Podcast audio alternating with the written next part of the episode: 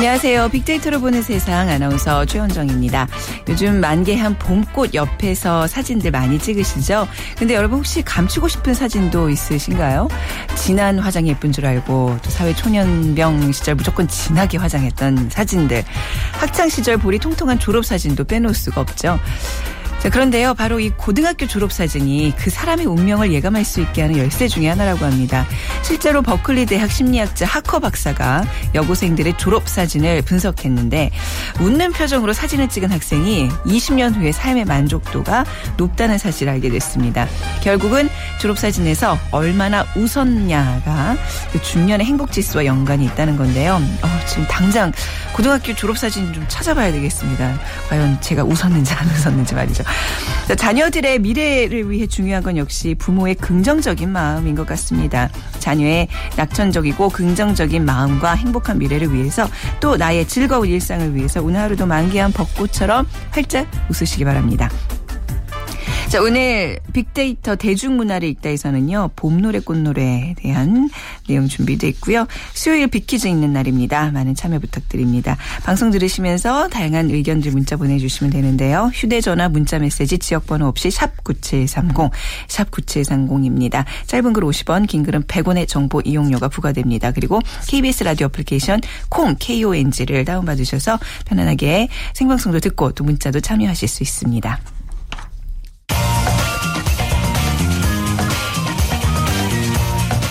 클릭 이슈 설왕설래.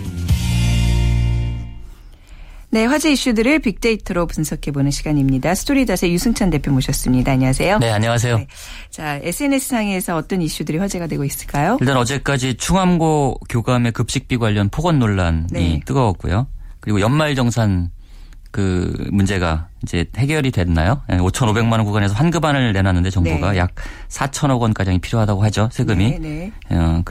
그리고 우왕좌왕하는 이 정책이 도마에 올랐고, 그리고 의원 정족수와 자원외교 증인을 둘러싼 그 새누리당 김무성 대표와 새정치연합 문재인 대표 간의 그 설전도 얘기가 됐습니다. 그리고 이제 뜨겁죠. 아베 정부의 독도 발언. 그리고 독도 교과서 논란 지금 이제 계속 한일 정부 간의 그 마찰로 이어지고 있고요. 그리고 세월호 일주기를 앞두고 세월호 인양을 둘러싼 이야기도 되고 있습니다. 어제도 이제 전해드리면서 굉장히 이제 감정적이 될 수밖에 없어요. 이 문제에 있어서는. 일본의 독도 문제에 대한 교과서 왜곡 도를 넘고 있는데 아베 정부가 홈페이지에 근거 자료까지 올렸다면서요. 여론도 뭐 부글부글하겠어요. 일본도 참 재밌는 것이 재밌다고 얘기해서 좀 그런데 이게 민간 출판사가 집필하는 형태로 했잖아요. 16개인가 되는데 근데 이게 사실 아베 정부가 지침을 내렸다고 그래요. 훈령처럼. 그래서 사실 민간 출판사가 이 집필하고 정부가 검증하는 형식을 취했지만 정부가 만든 거나 마찬가지라. 그러니까 공식적으로 지침을 내린 건가요? 그러니까 정부의 통일된 의견을 반영하라. 특히 이런 영토 문제에 관련해서는 이렇게 강도 높은 이제 훈령 같은 걸 내렸다고 그러는데 어쨌든 이 교과서 논란에 이어서 정부가 처음이죠. 그 독도와 센카쿠열도 영유권을 그 뒷받침하는 근거 자료를 정부 홈페이지에 올려서 이것이 아주 계획적인 도발이다라는 거를 이제 증명을 했다고 볼 수 있겠습니다. 그래서 일본은 내각관방 영토주권대책조정실 홈페이지에 게시된 이 보고서에서 그 시네마 현에 있는 공문서 약 500점을 포함해서 1,000여 점의 독도 관련 자료와 그 목록을 그 화상 데이터를 작성해서 올려놨다. 그래서 이 본격적으로 정부가 이 독도 영토 영유권 주장을 하기 시작했다. 이렇게 볼 수 있겠습니다. 그래서 어제도 어떤 이제 원문 소개받기로는 그 일본의 집착이 참 지겹다. 또 우리 정부의 이런 대응도 참 슬프다. 이런 얘기를 어떤 분께서 해주셨는데 이 대응이 사실 좀 발빠르게 이루어져야 이거 어떻게 대응해야 되는 거예요? 뭐 일단 뭐 정부는 일본 대사와 이 총괄 공사를 불러 항의를 하면서 이제 강력 대처에 나서긴 했습니다. 이게 의례적으로 이제 이렇게 불러서 항의를 하지 않습니까? 그래서 뭐 이 외교부는 베쇼 고로 주한 일본 대사에 이어 이제 총괄 공사를 불러 이런 중학교 교과서를 통과시키고 외교 정서까지 발표한 데 대해 강력한 항의의 뜻을 전달을 했어요. 근데 이번 항의에는 규탄이나 유감이라는 단어가 또 빠졌습니다. 정부 발표에서. 그러니까 옛날보다도 더 약화된 어떤 완화된 표현을 썼어요. 그러니까 이게 지난번에 이제 한중일 외교 장관들이 모여서 뭔가 이 관계 정상화를 위한 노력에 합의하지 않았습니까? 예. 이 기조 때문에 그랬는지 모르지만 어쨌든 외형적 표현으로는 이번에는 훨씬 더 강력하잖아요. 그러니까 교과서 16개를 다 이 얘기했고 정부가 나서서 그랬음에도 불구하고 정부 입장은 좀 약간 이 완화된 형태로 표현이 돼서 이것도 이제 도마에 올랐어요. 그러니까 이 정도, 그러니까 가령 뭐 이런 거죠. 일본의 350만 중학생 전원이 내년부터 독도는 일본 영토라고 배우게 됩니다. 교과서 검정 사상 초유의 일인데요. 일본의 교과서 도발에 대해 우리 정부는 항의의 뜻을 전달했는데 이 정도로 될까요? 뭐 이런 의견들이 이제 많이 퍼져나갔고요. KBS 뉴스도 트위터 계정이 있지 않습니까? KBS 뉴스 트위터. 일본의 독도 도발은 날로 진화. 우리의 대응은 제자리 걸음. 더 이상 조용한 외교, 차분한 대응할 때 아닌 듯이라고 해서 큰 호응을 얻기도 했습니다. 네, 그러니까 이제 그 얼마 전에 있었던 한중일 외교장관 회의에 대한 어떤 신사적인 대응이랄까요? 하지만 그쪽에서 그렇게 나오지 않고 있는데 진짜 좀 답답하네요. 그렇죠. 이번에 독도 도발의 특징은 이제 매우 계획적이고 전면적이다. 그렇네요. 예전처럼 뭐 조심하는 것도 없이 그냥 전면적으로 나오고 있다는 건데 이 겉으로는 한일 관계 정상화를 말하고 있지만 실제로는 이참에 이 영토 주권 문제를 제기해서 이 일본의 어떤 보수와 우경화 그래서 결국은 평화헌법을 개정해서 뭔가 새로운 국제질서에 참여하겠다. 뭐 이것이 일본의 야욕 아니겠습니까? 여기까지 가려고 하는 어떤 계획적인 도발처럼 보인다는 것이 일반적인 그 분석인데요. 그러니까 뭐 한일 정상회담 같은 걸 하려면 최소한의 명분이 있어야 되지 않겠습니까? 우리 입장에서도. 그러니까 일본이 계속 이렇게 나오면 하기가 어려운 거죠. 한국 정부의 성명에서 아까 말씀드렸지만 이런 이 강력한 단어가 빠진 것도 이런 걸 염두에 둔 것이긴 할 텐데요. 이 너무 유약하다. 뭐 이런 비판들이 있습니다. 그러니까 새누리당 원유철 정책위 의장이죠. 그러니까 총성 없는 전쟁 수준으로 외교력을 총동원해 독도 도발을 저지해야 한다. 이렇게 밝혔고요. 새정치연합의 안규백 수석부대표도 말이 아닌 행동으로서의 강력한 조치를 주문했습니다. 그런데 이것이 그 정부 입장에서 보면 일본 정부가 노리는 것이 이제 독도를 국제 분쟁 지역화하는 거거든요. 여론을 막 살려서 이런 일본 정부의 어떤 노림수에 말려들 가능성도 있기 때문에 어떤 태도를 취해야 할지 참 이 곤란한 상황이다. 뭐 이렇게 볼 수도 있겠습니다. 그렇군요. 이 외교라는 게 이제 여론을 지렛대로 그 수위를 조절할 수 있는 건데 그렇죠. 우리도 그 여론 형성에 좀 신중한 대처, 좀 조직적인 움직임이 좀 필요할 것 같습니다. 네, 그렇습니다. 자, 그리고 이제 계속 어제도 이제 전해드렸는데 아직도 뜨거워요. 충암고 그 급식비 논란과 관련해서 교장과 교감이 이제 직접 사과문을 냈습니다. 뭐 사과문으로는 그 여론이 좀 잠잠해지진 않는 것 같네요. 네, 그러니까 일단 뭐 진위 논란들이 있어요. 그러니까 이 교감도 사과를 했고 교장도 이제 사과를 해서 그 학부모 상처 입은 학부모들에게 진심으로 사과한다고 얘기하고 실제로는 그런 폭언을 하지 않았다는 이제 사과보다는 좀 해명성 글이었다 이런 또 얘기가 있어서 그 논란이 더 증폭되고 있습니다. 그러니까 그래서 이 트위터에서는 아 이것이 사실이냐 아니냐 그냥 꺼져라라고 말을 했느냐 안 했느냐 뭐 이런 진위 공방들이 이제 굉장히 뜨겁게 벌어지고 있고요. 아직 거기에 대해서 뭐 이렇게 이것을 처음 보도한 언론사하고 그 본인, 그러니까 당사자죠. 교감의 입장이 다르기 때문에 더 확인을 해봐야 하긴 할 것 같습니다. 이제 어제도 저희가 그 워딩들을, 그 단어들을 이제 전해드린 바 있는데 사실이 아닐 거라고 이제 이의제기를 하신 청취자분들이 있어서 저희가 후속으로 보도해드리겠다고 말씀드렸거든요. 그러니까 이건 아직 지금 진상규명을 통해서 밝혀질 내용인 거죠. 그렇죠. 이제 지금도 이제 이 진행 중이다 이렇게 볼 수 있고요. 그 만약에 뭐 사과문, 그러니까 언론, 그러니까 이 두 가지 논란이 있어요. 그러니까 어쨌든 사과문을 올렸다는 것 자체가 뭔가 이야기를 한 것은 사실이다. 뭐 이런 의혹들도 이제 많이 제기되고 있고요. 그렇죠. 그리고 그러나 이제 교감이 역적으로 해명을 하지 않았습니까? 자기는 그런 막말을 하진 않았다. 공개적으로 막말을 하지 않았고 따로 불러서 조용하게 급식비 문제를 얘기했다고 이제 사과문에 해명성 글을 올리지 않았습니까?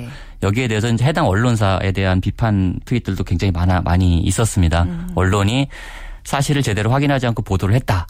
뭐 이런 얘기들도 있었고.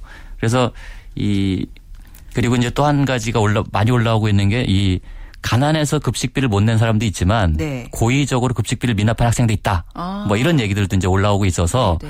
이 진위 공방은 조금 더 지켜봐야 될 것 같습니다. 그렇네요. 교육당국의 조사나 이런 게 굉장히 좀 중요하겠네요. 이 뭐 어떤 그 이제 우리 SNS상에서 사람들의 그 얘기들이 굉장히 많을 것 같은 얘기 굉장히 또 감정적인 부분을 건드린 거잖아요. 그렇죠. 네. 네. 네. 굉장히 감정적인 부분을 건드린 거고요. 그래서 서울시 교육청이 일단 조사를 하기로 했습니다. 네. 이게 진상 조사를 하기로 해서.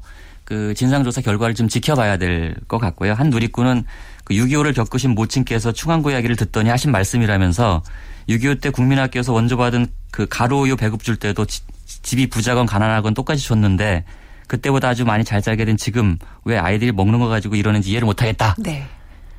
결국은 이제 진위는 교육청에서 밝히고 네. 사실 여부를 떠나서 아무튼 교육자라면 네. 아이들에게 이게 평생 잊지 못할 상처를 주는 행위를 해서는 안 될 거다. 뭐 네. 이것만은 분명해 보입니다. 그렇죠. 그 무상급식 논란과 더불어서 사실 진짜 정말 처지가 어려운 학생들 같은 경우는 이런 얘기가 나올 때마다 그럼요. 굉장히 마음에 가슴이 철렁하죠. 그렇죠. 네. 그럴 것 같습니다.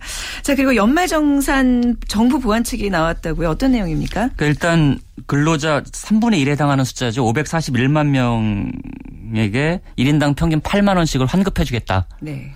뭐 정부 정책이 오락가락합니다. 작년에 세법 개정안 통과해서 이게 네. 여론이 안 좋으니까 다시 네. 이제 부랴부랴 지금 다시 개정안을 몇 달 만에 그렇죠. 네. 네. 그래서 그 이들이 돈 돌려받을 세금이 총 4,227억 원이라고 그래요. 네. 그럼 이건 이제 재정 부분이 또 적자가 나는 셈이죠. 그러니까 네. 정부의 어떤 잘못된 계획으로 인해서. 네. 그래서 그 5,500만 원을 기준으로 해서 그 손해 보는 일이 없다. 뭐 이렇게 정부는 발표를 했습니다. 네. 그래서, 예. 그래서 이 기존의 세금 폭탄이다 이렇게 얘기했던 것이 거의 완벽하게 해소됐다. 네. 이게 이제 정부 측의 주장이죠. 네네. 이렇게 뭐 모자라는 거 자꾸 이제 또 우리 세금으로 이렇게 메우다 보면 결국 나중에 재정 적자도 불가피해지는 거잖아요. 그렇죠. 재정 부담이 네. 강화되죠. 최경환 네. 부총리는 그 올해 연말정산이 그 세금 폭탄 논란과 달리 소득에 따라 세금 부담이 감소했거나 네. 소폭 증가하는 선에 그쳤다. 이렇게 이제 해명을 했어요. 이게 당정 협의회에서 해명을 하고 이게 이제 입법화가 돼야 또 이제 이게 적용이 되지 않습니까? 그래서 네. 5월 달에 환급을 해 주겠다는 것이 정부의 입장이에요. 그러니까 여야가 4월에 이 법안을 처리하고 네. 그 5월 달에는 이제 환급을 해 주겠다는 것이 정부의 입장인데요. 그 정부는 2013년 세법을 개정하면서 약 1조 1,461억 원의 세수가 증가할 것으로 봤습니다. 네. 그렇게 예상을 하고 이제 예산을 편성했던 거죠. 근데 이제 이번에 다 이게 4천억 가량이 더 이제 예산 그러니까요. 차질이 생긴 예, 거니까요. 예. 그래서 여기에 대한 재정 확보에도 이제 비상이 걸린 셈이고요. 네. 그래서 어쨌든 정부가 이번에 한 가지 분명히 깨달은 것은 그 직장인들이 유리지갑을 함부로 건드렸다가는 큰 코 다친다. 이건 이제 아뜨거한 거잖아요. 네네. 그러니까 여론이 너무 안 좋아지니까 네. 갑자기 이제 이것들을 바꾼 건데 네네. 그렇다고 해서 지금 이제 앞으로는 점점 더 노령화 사회가 되고 이러면서 정부의 재정 요구는 굉장히 많아지고 있지 않습니까? 그런데 세금을 더 걷어야 재정을 감당을 그렇지. 할 텐데 네네. 이렇게 자꾸 이제 여론에 따라서 왔다 갔다 하다 보면 정부 정책에 대한 신뢰도가 떨어지고 그래서 앞으로 세수 확보를 어떻게 해야 될지 이런 문제들도 이제 종합적으로 검토할 때가 아닌가 이렇게 생각이 됩니다. 네, 뭐 이제 이런 경제 문제에 있어서 포퓰리즘이 얼마나 위험할 수 있는가를 지금 좀 보여주고 있는 것 같습니다. 네, 그렇습니다. 자, 그리고 오늘 애청자 임남빈 씨께서 일본은 체계적으로 도발을 하는데 우리의 대응은 길도 없이 떠도는 느낌이 듭니다. 외교부와 정부의 체계적인 대책 기대합니다 하시면서 감사한 의견 보내주셨습니다. 자, 오늘 말씀 잘 들었습니다. 네, 고맙습니다. 네, 스토리닷의 유승찬 대표와 함께했습니다.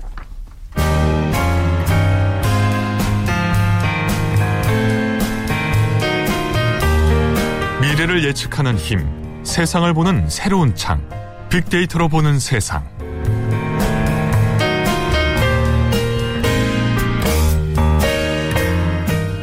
네, 청취자 여러분과 함께하는 빅데이터로 보는 세상 오늘 빅퀴즈 시간입니다. 자, 충암고 급식 문제 때문에 논란이 되고 있습니다. 부모님들의 마음이 참 편치 않으실 텐데요. 요즘은 어떤 문제에 대해서 적극적으로 행동하는 어머니들이 많습니다.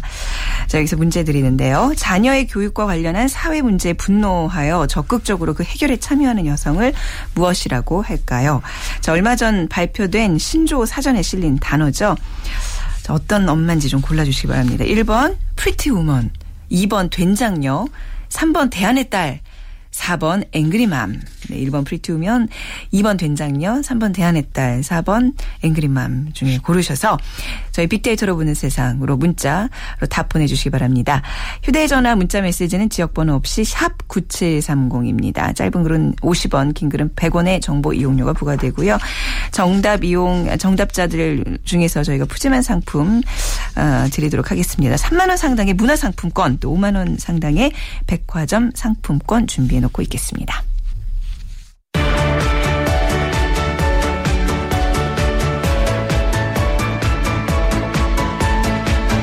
빅데이터 대중문화를 읽다.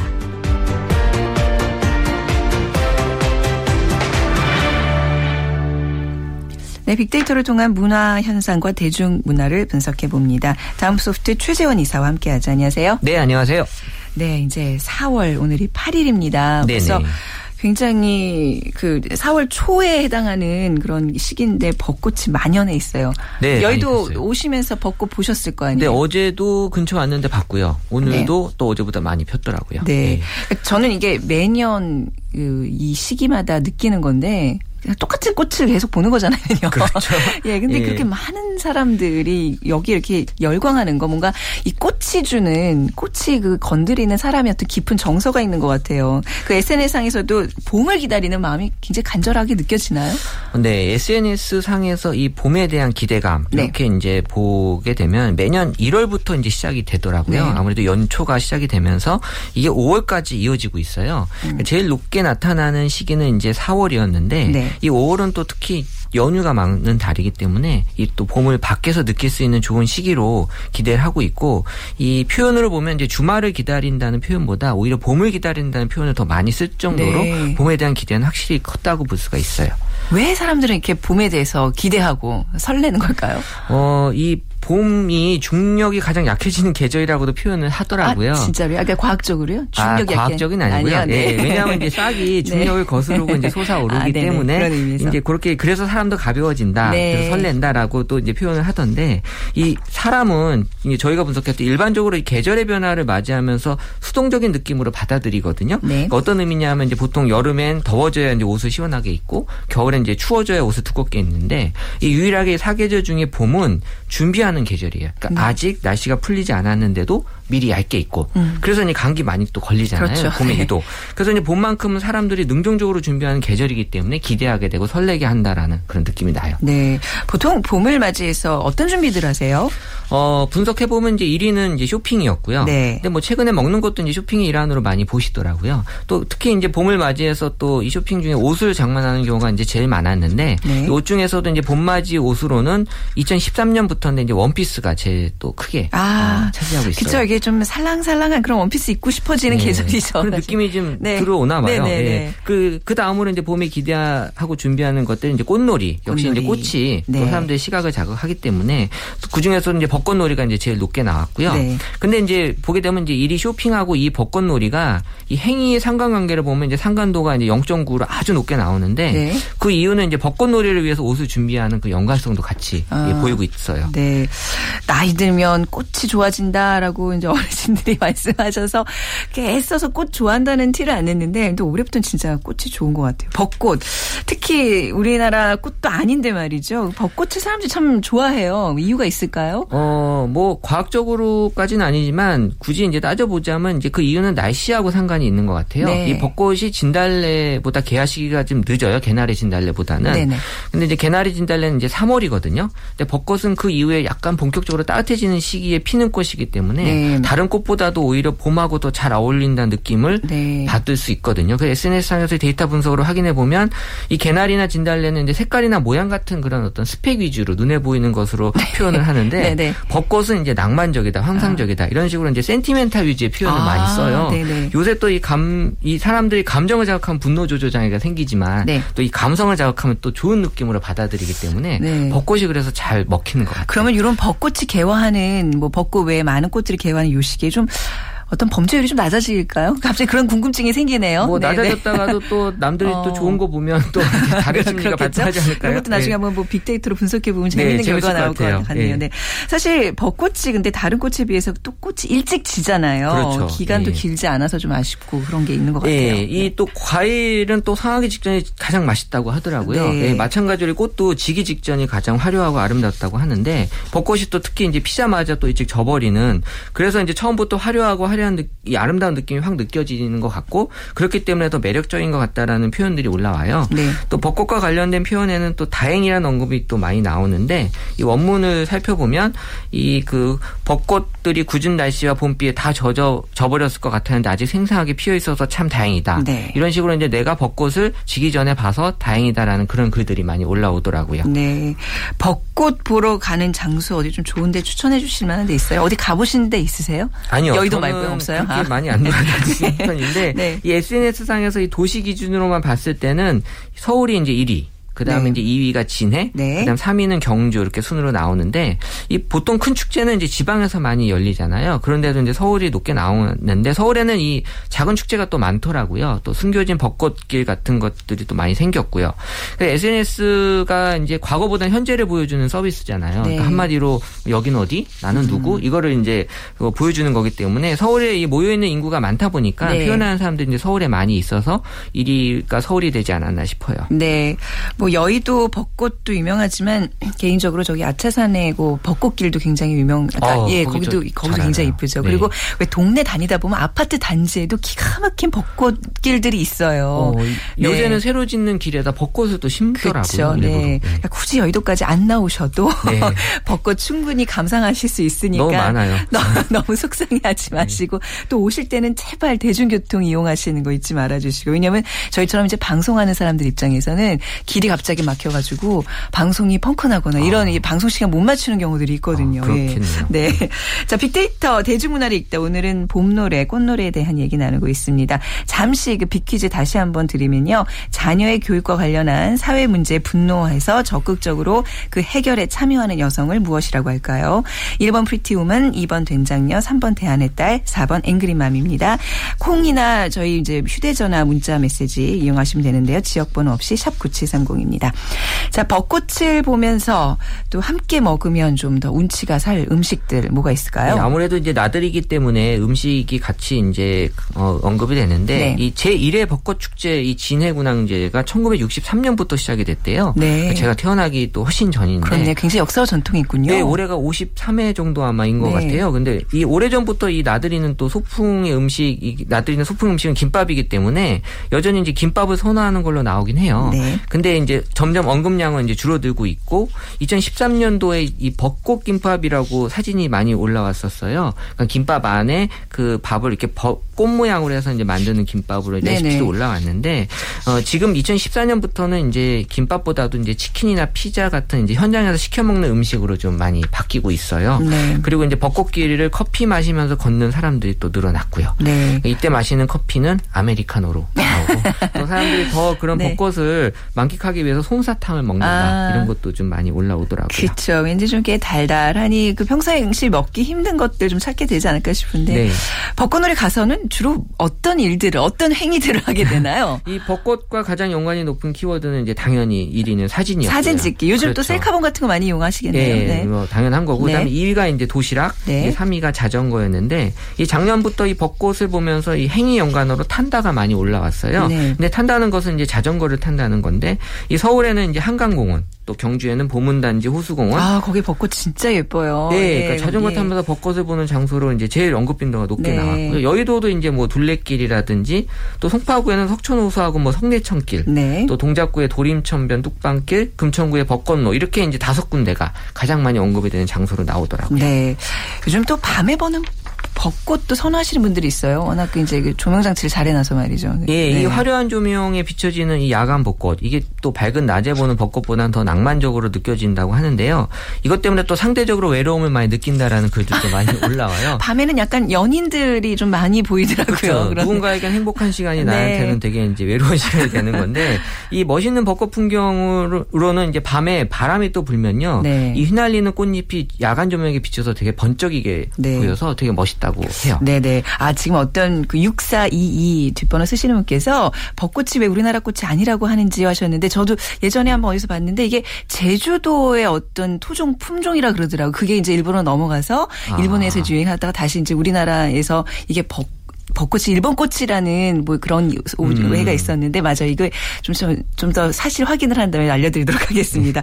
자, 벚꽃놀이는 누구랑 제일 많이 가나요? 하고 좀 물어오시는 분들이 있는데 어떻게 SNS상에서 나타나요? 네, SNS상에서 분석으로는 이제 1위가 친구고요. 네. 그리고 2위가 엄마, 그다음 3위가 오빠, 4위가 아빠, 이렇게 네. 분석이 되는데 네네. 2013년부터 이 아빠하고 오빠 순위가 이제 뒤바뀌었어요. 그러니까 일반적으로 이제 오빠가 아빠가 될 확률이 높은데 네. 아빠가 되면서 이제 벚꽃놀이에 많이 좀 안 네. 가는 걸로 이제 나오는 것 같고 네. 이 오빠라는 존재가 사실 되게 또 쇼핑에서는 고마운 존재고 네. 또 블로그 맛집 검색에서는 또 신뢰를 주는 존재로 계속 활동을 많이 하고 계신데 꽃놀이에서도 네. 이제 같이 놀아주는 존재로 예, 또 활동하고 계시네요. 네. 그 벚꽃 중에서 이제 왕벚꽃이 원산지가 제주도와 해남이라고 그러는군요. 네. 이 기회에 좀 확실히 예, 벚꽃은 우리나라 가 원산지라는 거 네, 알려드리도록 하겠습니다. 네. 그리고 벚꽃기 축제 기간이랑 중간고사 기간이랑 뭐 좀 어느 정도 비슷하잖아요. 학생들은 이 기간을 즐기기엔 좀 힘들지 않을까 싶어요. 네, 네. 중간고사 기간이 이제 4월 중순 정도니까 네. 아마 그 전주부터 이제 벚꽃 축제가 시작이 되기 때문에 이제 준비하는 기간에 이제 딱 걸치는 것 같아요. 네. 그래서 20대들 사이에서는 이 벚꽃의 꽃말은 중간고사다라고 얘기들을 또 하더라고요. 네. 관련해서 이제 가장 리트윗이 많이 된 트윗 원문 하나 보면, 니네 벚꽃의 꽃말이 뭔 줄 압니까? 중간고사 공부 안 합니까? 비에 벚꽃 지듯이 니네 시험지도 비에 적셔서 살렵니까? 그러니까는 공부 네. 좀 해라 이런 네. 얘기를 좀 이제 하고 싶은 것 같아요. 아 참. 네.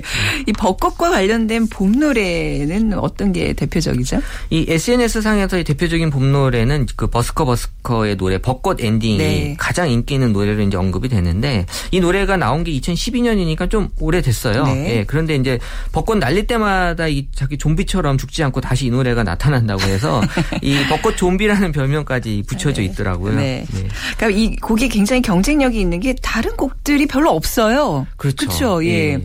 좀 이렇게 뭐 음악과 관련된 일을 하시는 분들이라면 벚꽃 노래를 조금 이렇게 히트를 시키면 봄마다 아주 예, 오래 갈 것 같아요. 예, 오래 갈 것 같아요. 네. 예.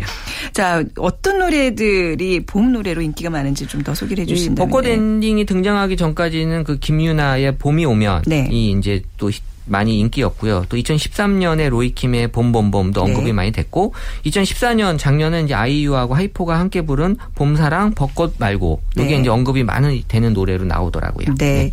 자, 뭐 벚꽃 저희 여의도에 지금 만개 있으니까요. 가시는 길에 쭉 한번 이렇게 들러. 지금 가면 사람도 없고 굉장히 좋을 거예요. 이사님? 네. 네. 한번 추천하겠습니다. 네. 네. 자, 오늘 벚꽃에 관한 이야기 잘 들었습니다. 다음 소프트 최재원 이사와 함께했습니다. 네, 감사합니다. 네. 자, 얼마 전 발표된 신조어 사전에 실린 단어, 자녀의 교육과 관련한 사회 문제에 분노해서 적극적으로 그 해결에 참여하는 여성. 네, 정답은 4번 앵그리맘입니다. 오늘 많은 분들 역시 또 문자 콩 게시판 통해서 답 주셨는데요.